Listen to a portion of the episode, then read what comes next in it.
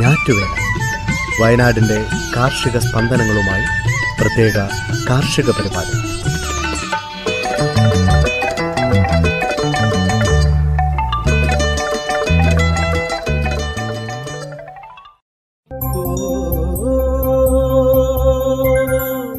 തയ്യാറാക്കിയത് Joseph Pallath, Smitha Johnson. ശബ്ദസഹായം Ajil Sabu, Ranish Arippally, Prajisha, Rajesh, Srikanth K, കൊട്ടാരത്തിൽ മരിയ, ബിജു.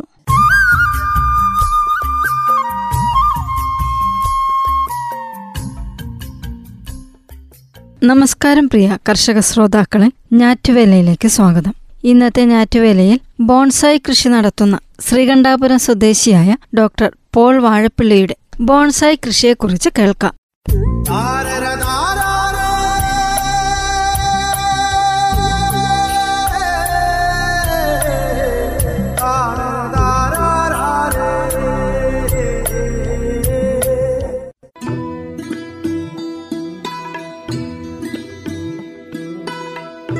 കണ്ണൂർ ശ്രീകണ്ഠാപുരം സ്വദേശി ഡോക്ടർ പോൾ വാഴപ്പിള്ളിയുടെ ഉദ്യാനത്തിലെ മരങ്ങൾക്ക് ഒരു സവിശേഷതയുണ്ട്.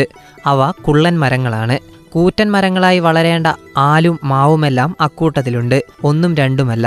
അൻപതിലധികം ബോൺസായി മരങ്ങളാണ് കണ്ണൂർ പരിയാരം മെഡിക്കൽ കോളേജിൽ നിന്നും സർജറി പ്രൊഫസറായി വിരമിച്ച ഈ ഡോക്ടറുടെ ശേഖരത്തിലുള്ളത്. പ്രകൃതിയിൽ കാണുന്ന വലിയ മരങ്ങളെ ചട്ടിയിൽ മെരുക്കി വളർത്തുന്ന ഉദ്യാന കലയാണ് ബോൺസായി നിർമ്മാണം. കണ്ണൂർ ശ്രീകണ്ഠാപുരം നിവിൽ ഹോസ്പിറ്റലിൽ കൺസൾട്ടന്റ് സർജനായ ഡോക്ടർ മികച്ചൊരു ബോൺസായി നിർമ്മാതാവാണ്, നല്ലൊരു ബോൺസായി ശേഖരത്തിന്റെ ഉടമയും. ഇരുപതാം വയസ്സിൽ ഗുജറാത്തിൽ ഉപരിപഠനത്തിനായി പോയപ്പോഴാണ് ബോൺസായി ഡോക്ടറുടെ മനസ്സിൽ കയറുന്നത്. നാട്ടിലെത്തിയ ശേഷമാണ് പക്ഷേ ഇക്കാര്യത്തിൽ പരീക്ഷണം നടത്തുന്നതും വിജയിക്കുന്നതും. ഇന്ന് അൻപത് വർഷം പഴക്കമുള്ള മരങ്ങൾ വരെ ഡോക്ടറുടെ ബോൺസായി ശേഖരത്തിലുണ്ട്. പേരാൽ, അരയാൽ, പുളി, നെല്ലി, ബൊഗൈൻവില്ല, പേര, അത്തി, ഗുൽമൊഹർ എന്നിങ്ങനെ വൈവിധ്യമാർന്നതാണ് ഡോക്ടറുടെ ശേഖരം. തിരഞ്ഞെടുക്കുന്ന മരങ്ങൾ, നടീൽ മിശ്രിതം, ചട്ടി എന്നിവ ബോൺസായി നിർമ്മാണത്തിലെ പ്രധാന ഘടകങ്ങളാണ്. ഇക്കാര്യങ്ങളിൽ അതീവ ശ്രദ്ധ ചെലുത്തിയാൽ മാത്രമേ ഒരു നല്ല ബോൺസായി ഉണ്ടാക്കിയെടുക്കാൻ സാധിക്കൂ. ഒപ്പം അതീവ താല്പര്യവും ശ്രദ്ധയും ക്ഷമയും നീണ്ട കാത്തിരിപ്പും അത്യാവശ്യമാണ്. എന്തെന്നാൽ വർഷങ്ങളോളം നീണ്ട പ്രയത്നത്തിലൂടെയാണ് ഓരോ ബോൺസായിയും രൂപപ്പെടുത്തിയെടുക്കുന്നത്. തൈകൾ വിത്തുമുളപ്പിച്ചും കമ്പുകളിൽ വേരുപിടിപ്പിച്ചും മരങ്ങൾ വളർത്തിയെടുക്കാം. വിത്ത് മുളപ്പിച്ചെടുക്കുന്ന തൈകൾ ബോൺസായി ആക്കുന്നതിന് ശ്രമം കൂടുതലാണ്. ഗ്രാഫ്റ്റ് ചെയ്തും പതിവെച്ചും ഉപയോഗിക്കാവുന്നതാണ്. കൂടാതെ കെട്ടിടങ്ങളിലും പാറക്കെട്ടുകളിലും വളർച്ച മുരടിച്ചു നിൽക്കുന്ന മരങ്ങളെ എളുപ്പത്തിൽ ബോൺസായി ആക്കി മാറ്റാവുന്നതാണ്. ഇവ ഇളക്കിയെടുത്ത് കോതി ഒരു ചട്ടികളിൽ നട്ടാൽ ഭംഗിയുള്ളതും പ്രായക്കൂടുതൽ തോന്നുന്നതുമായ ബോൺസായി എളുപ്പത്തിൽ നിർമ്മിക്കുവാൻ സാധിക്കും. ആൽ വിഭാഗത്തിൽപ്പെട്ട മരങ്ങളാണ് ബോൺസായി നിർമ്മിക്കാൻ ഏറ്റവും അനുയോജ്യം. വാളൻപുളി, നെല്ലി തുടങ്ങി ചെറിയ ഇലകളുള്ള സസ്യങ്ങളെ ബോൺസായി ആക്കിയാൽ കാണാൻ ഭംഗി കൂടും. അത്തിവർഗത്തിൽപ്പെട്ട മരങ്ങൾ കുടംപുളി, ബൊഗൈൻവില്ല, പേര, ഗുൽമൊഹർ, ചൈനീസ് ഓറഞ്ച് എന്നിങ്ങനെ നമുക്ക് ചുറ്റും കാണുന്ന മരങ്ങൾ ബോൺസായി ആക്കി മാറ്റാൻ പറ്റുന്നവയാണ്. ബോൺസായി നിർമ്മാണത്തിൽ ചട്ടികൾ തിരഞ്ഞെടുക്കുമ്പോൾ പ്രത്യേകം ശ്രദ്ധിക്കേണ്ടതുണ്ട്. മരത്തിന് ഉചിതമായ ചട്ടികൾ വേണം തിരഞ്ഞെടുക്കുവാൻ. ചട്ടിയുടെ അടിഭാഗത്ത് വെള്ളം വാർന്നു പോകാൻ ദ്വാരങ്ങളുണ്ടായിരിക്കണം. മാത്രമല്ല, നടീൽ മിശ്രിതത്തിലേക്ക് വായു സഞ്ചാരമുണ്ടായിരിക്കണം. നടീൽ മിശ്രിതം തിരഞ്ഞെടുക്കുമ്പോഴും ശ്രദ്ധ വേണം. വെള്ളം കെട്ടിനിൽക്കാത്ത തരത്തിലുള്ള, ഒപ്പം വേരുകൾക്ക് വെള്ളവും വളവും എളുപ്പത്തിൽ വലിച്ചെടുക്കാൻ സാധിക്കുന്നതുമായിരിക്കണം ഈ മിശ്രിതം. തരിയുള്ള ആറ്റുമണൽ രണ്ടു ഭാഗവും, ഉണക്കിപ്പൊടിച്ച ചാണകപ്പൊടി ഒരു ഭാഗവും, ചുമന്ന മണ്ണ് ഒരു ഭാഗവും ചേർത്ത് നടീൽ മിശ്രിതം തയ്യാറാക്കാം. മണ്ണിന്റെ ആമ്ല സ്വഭാവം കുറയ്ക്കാൻ ഒന്നോ രണ്ടോ ടേബിൾ സ്പൂൺ കുമ്മായം കലർത്തി കൊടുക്കുന്നതും രോഗങ്ങളെ തടയാൻ ഇൻഡോഫിൽ, ബാവിസ്റ്റിൻ തുടങ്ങിയ ഏതെങ്കിലും കുമിൾനാശിനി ഒരു ടീസ്പൂൺ വീതം ചേർക്കുന്നതും നല്ലതാണ്. വേനൽക്കാലങ്ങളിൽ ഒന്നോ രണ്ടോ തവണ ചെടി നനച്ചു കൊടുക്കണം. ചാണകവും കടലപ്പിണ്ണാക്കും കലർത്തി വെച്ച് ഒരാഴ്ചയ്ക്ക് ശേഷം എടുക്കുന്ന തെളി മാസത്തിലൊരിക്കൽ ചട്ടിയിൽ ഒഴിച്ചു കൊടുക്കുന്നതും നല്ലതാണ്. വെള്ളത്തിൽ ലയിക്കുന്ന എൻ പി കെ മിശ്രിതം രണ്ട് ടീസ്പൂൺ വെള്ളത്തിൽ ലയിപ്പിച്ച് മൂന്നാഴ്ച കൂടുമ്പോൾ സ്പ്രേ ചെയ്തു കൊടുക്കാം. മരങ്ങൾ പ്രകൃതിയിൽ വളരുന്ന രീതി നിരീക്ഷിച്ച് ബോൺസായിയുടെ രൂപം ഭംഗിയാക്കാവുന്നതാണ്. അലൂമിനിയം കമ്പികളോ ചെമ്പ് കമ്പികളോ വളച്ചുകെട്ടി വിവിധ ശൈലികളിൽ ബോൺസായി ഒരുക്കാവുന്നതാണ്. Formal right, informal upright, formal cascade, semi formal cascade, root over rock style, forest style, triangle style എന്നിങ്ങനെ വിവിധ ശൈലികളുണ്ട്. കൃത്യമായ ഇടവേളകളിൽ ചട്ടി മാറ്റേണ്ടതും അത്യാവശ്യമാണ്. ചെടി മുരടിച്ചു നിൽക്കുന്നതോ ചട്ടിയിൽ വേര് നിറഞ്ഞതായോ കണ്ടാൽ ചട്ടി മാറ്റാൻ സമയമായി. ഈ സമയത്ത് ചെടികൾ ചട്ടിയിൽ നിന്ന് ശ്രദ്ധാപൂർവം ഇളക്കി മാറ്റണം. തുടർന്ന് മൂന്നിലൊന്നു ഭാഗം വേര് മുറിച്ചു മാറ്റി നടാം. ജനുവരി ഫെബ്രുവരി മാസങ്ങളിലാണ് ഇതിനു പറ്റിയ സമയം. ഇത് തന്നെയാണ് അധികമായി വളരുന്ന കൊമ്പുകളും ശാഖകളും വെട്ടിയൊതുക്കി ഭംഗിയാക്കുവാനും പറ്റിയ സമയം. ഓരോ ബോൺസായി വൃക്ഷത്തിനു പിന്നിലും വർഷങ്ങൾ നീണ്ട പരിശ്രമവും ശ്രദ്ധയും ആവശ്യമാണ്. ഒരിക്കലും ഒന്നോ രണ്ടോ വർഷത്തിനുള്ളിൽ ഒരു ബോൺസായി ഉണ്ടാക്കാമെന്ന് പ്രതീക്ഷിക്കരുതെന്ന് ഡോക്ടർ പറയുന്നു. നമ്മൾ ഉണ്ടാക്കുന്ന ബോൺസായി ആസ്വദിക്കുന്നത് അടുത്ത തലമുറയോ അതിനപ്പുറത്തെ തലമുറയോ ആകാമെന്നും ഈ ഡോക്ടർ കൂട്ടിച്ചേർത്തു. ശ്രോതാക്കൾ കേട്ടത് ശ്രീകണ്ഠാപുരം സ്വദേശിയായ ഡോക്ടർ പോൾ വാഴപ്പിള്ളിയുടെ ബോൺസായി കൃഷിയെക്കുറിച്ച്. അടുത്തതായി ജൈവ കൃഷി നടത്തുന്ന തൃശൂർ ഏങ്ങണ്ടിയൂരിലുള്ള പ്രവീണിന്റെ ജൈവ കൃഷി രീതികളെക്കുറിച്ച് കേൾക്കാം. തൃശൂർ ഏങ്ങണ്ടിയൂർ പഞ്ചായത്തിൽ അഞ്ചാം കല്ലിനു സമീപം വൈക്കാട്ടിൽ ഗോപാലകൃഷ്ണന്റെ മകൻ പ്രവീൺ ആണ് പ്രവാസ ജീവിതം ഒഴിവാക്കി നാട്ടിൽ അച്ഛൻ ഗോപാലകൃഷ്ണനൊപ്പം ചേർന്ന് ജൈവകൃഷിയും പശുവളർത്തലും തുടങ്ങി ലാഭകരമായ ജീവിതം നയിക്കുന്നത്. സിവിൽ എഞ്ചിനീയറായ പ്രവീൺ ദുബായിലെ മെട്രോയിൽ പ്രൊജക്ട് എഞ്ചിനീയറായിരുന്നു. കോവിഡിന്റെ രംഗപ്രവേശത്തോടെ ജോലി തുടരാൻ പറ്റാത്ത അവസ്ഥയായി. തുടർന്ന് നാട്ടിലേക്ക് മടങ്ങി. ഗുരുവായൂരിൽ കൺസ്ട്രക്ഷൻ കമ്പനി തുടങ്ങി. വൈകാതെ പിതാവിനൊപ്പം വീടിനു പിന്നിലെ ഇരുപത്തിയഞ്ച് സെന്റ് തെങ്ങിൻ പറമ്പിൽ പച്ചക്കറി കൃഷി ആരംഭിച്ചു. ആദ്യം കപ്പ കൃഷി. വിളവായി ഒരു ടൺ കപ്പ ലഭിച്ചു. അതിന്റെ വിൽപ്പനയും കർഷക ബാങ്ക് വഴി നടന്നു. ഇതോടെ കൃഷിയുടെ സാധ്യതയെക്കുറിച്ചുള്ള കാര്യങ്ങൾ പഠിച്ചു. പിന്നീട് പ്രവീണും പിതാവും മുഴുവൻ സമയവും കൃഷിക്കാര്യങ്ങൾ ശ്രദ്ധിക്കുവാൻ തുടങ്ങി. വീടിന് ചുറ്റുമുള്ള പറമ്പിൽ പയർ, മുളക്, തക്കാളി, വാഴ തുടങ്ങിയവ കൃഷി ചെയ്യാൻ ആരംഭിച്ചു. വളത്തിനായി സുഹൃത്തുക്കളുടെ ഫാമുകളിൽ നിന്ന് ചാണകം ശേഖരിച്ചിരുന്നു. ചാണകം കൊണ്ടുവരാനുള്ള ബുദ്ധിമുട്ട് കണക്കിലെടുത്താണ് വീട്ടിൽ പശുക്കളെ വളർത്തുന്നതിനായി ആലോചിച്ചത്.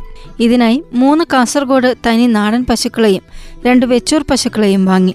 വെച്ചൂർ പശുക്കളുടെ പാൽ വളരെ ഗുണനിലവാരമുള്ളതാണെന്ന് പ്രവീൺ പറയുന്നു. നാടൻ കോഴി വളർത്തൽ, തുള്ളിനന എന്നിവയും തുടങ്ങി. ഒരു കോളനി തേനീച്ചകളെ മുറ്റത്ത് വളർത്തുന്നുണ്ട്. ഇരുപത് കിലോയോളം തേൻ ലഭിക്കും. പശുവിന് ആവശ്യമായ പുല്ല് പറമ്പിൽ തന്നെ വളർത്തുന്നുണ്ട്. ഓസ്ട്രേലിയൻ റെഡ് ഇനത്തിൽപ്പെട്ട പുല്ലാണിത്. പ്രോട്ടീനുള്ള മധുരമുള്ളതാണ് പുല്ല്. തൊഴുത്തിൽ നിന്നുള്ള ചാണകവും വെള്ളവും ശേഖരിച്ച് ബയോഗ്യാസ് പ്ലാന്റ് പ്രവർത്തിക്കുന്നു. ഇതിൽ നിന്ന് വളവും കീടനാശിനിയും ഉണ്ടാക്കും. സർക്കാരിന്റെ ജൈവഗ്രഹം പദ്ധതിയിൽ ഉൾപ്പെടുത്തി ഇവർക്ക് സബ്സിഡി നൽകുന്നുണ്ടെന്ന് കൃഷി ഓഫീസർ പറഞ്ഞു. ജൈവഗ്രഹം പശു, ആട്, കോഴി, പച്ചക്കറി, പുൽകൃഷി എന്നിവ സംയോജിതമായി ഉൾപ്പെടുന്നതാണ്. സുഭിക്ഷ കേരളം പദ്ധതിയുടെ വൈഗ കാർഷിക പ്രദർശനത്തിലും ഇവരുടെ കൃഷിയുണ്ട്. അൻപതോളം നാടൻ കോഴികൾ ഇവിടുത്തെ ഫാമിലുണ്ട്. ഇവയുടെ മുട്ട വിൽക്കും. കാഷ്ടം കൃഷിക്ക് ഉപയോഗിക്കും. തികച്ചും ജൈവ രീതിയിലാണ് കൃഷി. പ്രവീണിന്റെ കൺസ്ട്രക്ഷൻ കമ്പനിയിലെ അതിഥി തൊഴിലാളികളായ ബംഗാളി യുവാക്കളെയും ഇവിടെ കൃഷി ആവശ്യത്തിനായി ഉപയോഗിക്കാറുണ്ട്. അവിടെ കൃഷി ചെയ്തിരുന്ന അവർക്ക് കൃഷിരീതിയെക്കുറിച്ച് പ്രത്യേകിച്ച് പറഞ്ഞു കൊടുക്കാതെ തന്നെ എല്ലാം ചെയ്യാനാവുന്നുണ്ടെന്ന് പ്രവീൺ കൂട്ടിച്ചേർത്തു. വിളവുകൾ പഞ്ചായത്തിലെ കോപ്പറേറ്റീവ് സൊസൈറ്റികൾ വഴിയും വിപണനം നടത്തുന്നുണ്ട്. യുവ കർഷകന് സുസ്ഥിരമായ സംയോജിത കൃഷിയിലൂടെ സ്വയം പര്യാപ്തതയിലേക്കുള്ള വഴി കാട്ടിത്തരികയാണ് ഈ കർഷകൻ. തരിശുഭൂമി കൃഷി ജൈവഗൃഹം പദ്ധതികളുടെ ആനുകൂല്യം ഏങ്ങണ്ടിയൂർ കൃഷിഭവൻ മുഖാന്തരം അദ്ദേഹത്തിന് ലഭ്യമാക്കിയിട്ടുണ്ട്. ഒരു എഞ്ചിനീയർ എന്ന മേലങ്കി മാറ്റിവെച്ച് കോവിഡ് കാലത്തെ തോൽപ്പിച്ച് കാർഷിക വൃത്തിയിലേക്ക് ഇറങ്ങിയ ഈ യുവാവ് പ്രതിസന്ധി കാലത്തെ അതിജീവനത്തിന് കൃഷി മികച്ചൊരു ഉപാധിയാണെന്ന് തെളിയിച്ചിരിക്കുന്നു. ശ്രോതാക്കൾ കേട്ടത് തൃശൂർ ഏങ്ങണ്ടിയൂരിലുള്ള പ്രവീണിന്റെ ജൈവ കൃഷിയെക്കുറിച്ച്.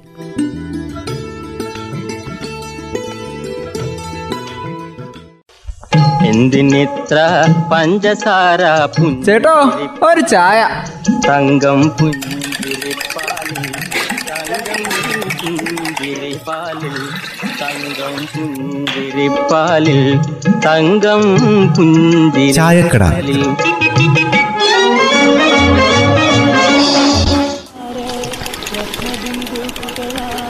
ആ സുഖുവിന്റെ ചെക്കനല്ലേ ഇങ്ങോട്ട് വരുന്നാണ്ടേ? നോക്കി ഇപ്പൊ അവന്റെ പൊടി പോലും കാണുന്നില്ല. അത് ശരിയാണല്ലോ, അവൻ ഇവിടെ വരെ വന്നല്ലേ, പിന്നെ എങ്ങോട്ടാ പോയത്? നമ്മളെ ഹയർ സെക്കൻഡറി സ്കൂളിലെ റോബിൻ സാർ അല്ലേ ആ പോണത്? മൂപ്പരിത് എങ്ങോട്ടാ പോലും? അല്ലെങ്കിലും ആ സാറൊന്നും ഇതുവഴി വന്നിട്ടേ ഇല്ല, പിന്നെ മൂപ്പര് ഇത് എങ്ങോട്ടായിരിക്കും പോകുന്നത്? അതന്നെ ചെക്ക മുങ്ങിക്കളഞ്ഞത് സാറിനെ കണ്ടിട്ട്. സാറിനെ കാണുമ്പോ ചെക്കൻ ഓടിന്റെ കാര്യം എന്താ നിങ്ങൾക്ക് അറിയാം? എന്താ വിളച്ചാ? അത് നമ്മുടെ വിദ്യാഭ്യാസ വകുപ്പ് അരികെ എന്നും പറഞ്ഞിട്ടൊരു പരിപാടി നടത്തുന്നുണ്ട്, അത് ഇനി കേട്ടിനോ? ആ അരികെ ഹയർ സെക്കൻഡറി സ്കൂളിലെ വിദ്യാഭ്യാസ വകുപ്പ് നടപ്പാക്കുന്ന ഒരു പദ്ധതിയല്ലേ അരികെയോ?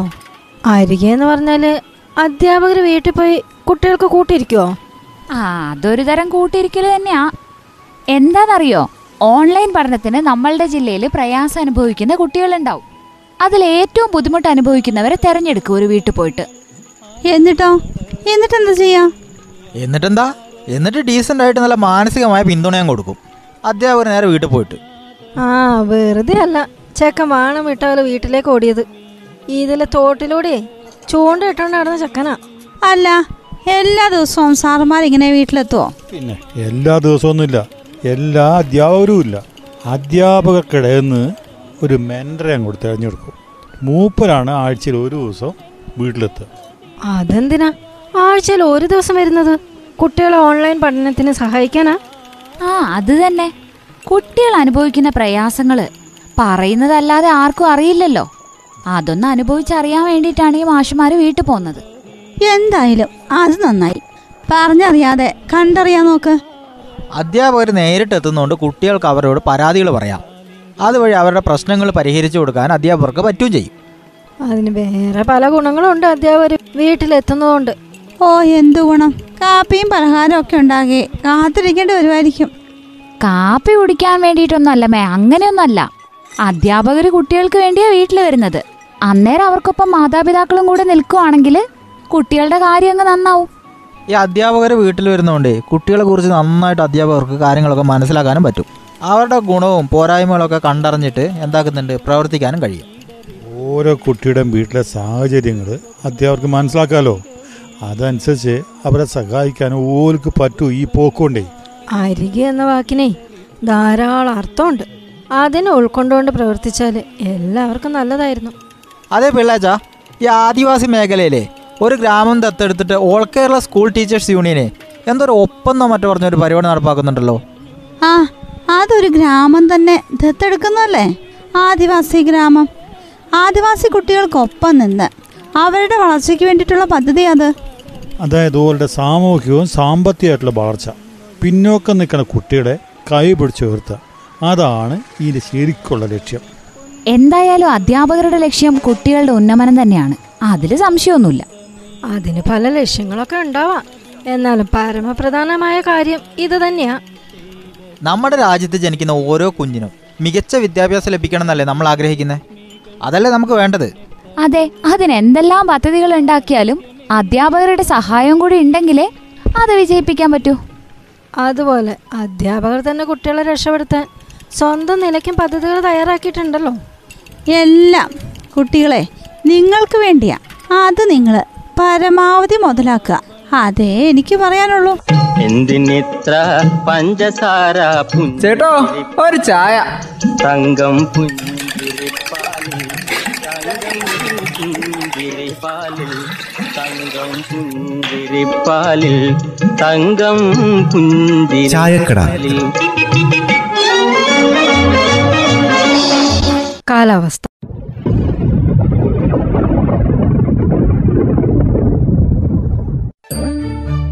സംസ്ഥാനത്ത് കാലവർഷം ദുർബലമായിരുന്നു. ചിലയിടങ്ങളിൽ ഒറ്റപ്പെട്ട മഴ പെയ്തു. അടുത്ത നാൽപ്പത്തിയെട്ട് മണിക്കൂർ സമയം വരെ ചിലയിടങ്ങളിൽ മഴയ്ക്ക് സാധ്യതയുള്ളതായി കാലാവസ്ഥാ നിരീക്ഷണ കേന്ദ്രം അറിയിച്ചു.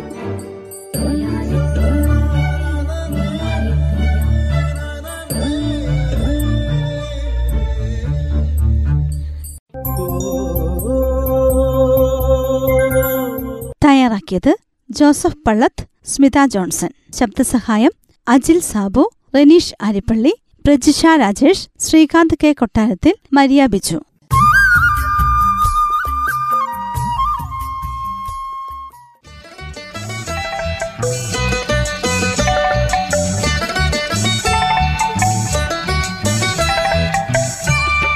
ഞാറ്റുവേല വയനാടിന്റെ കാർഷിക സ്പന്ദനങ്ങളുമായി പ്രത്യേക കാർഷിക പരിപാടി.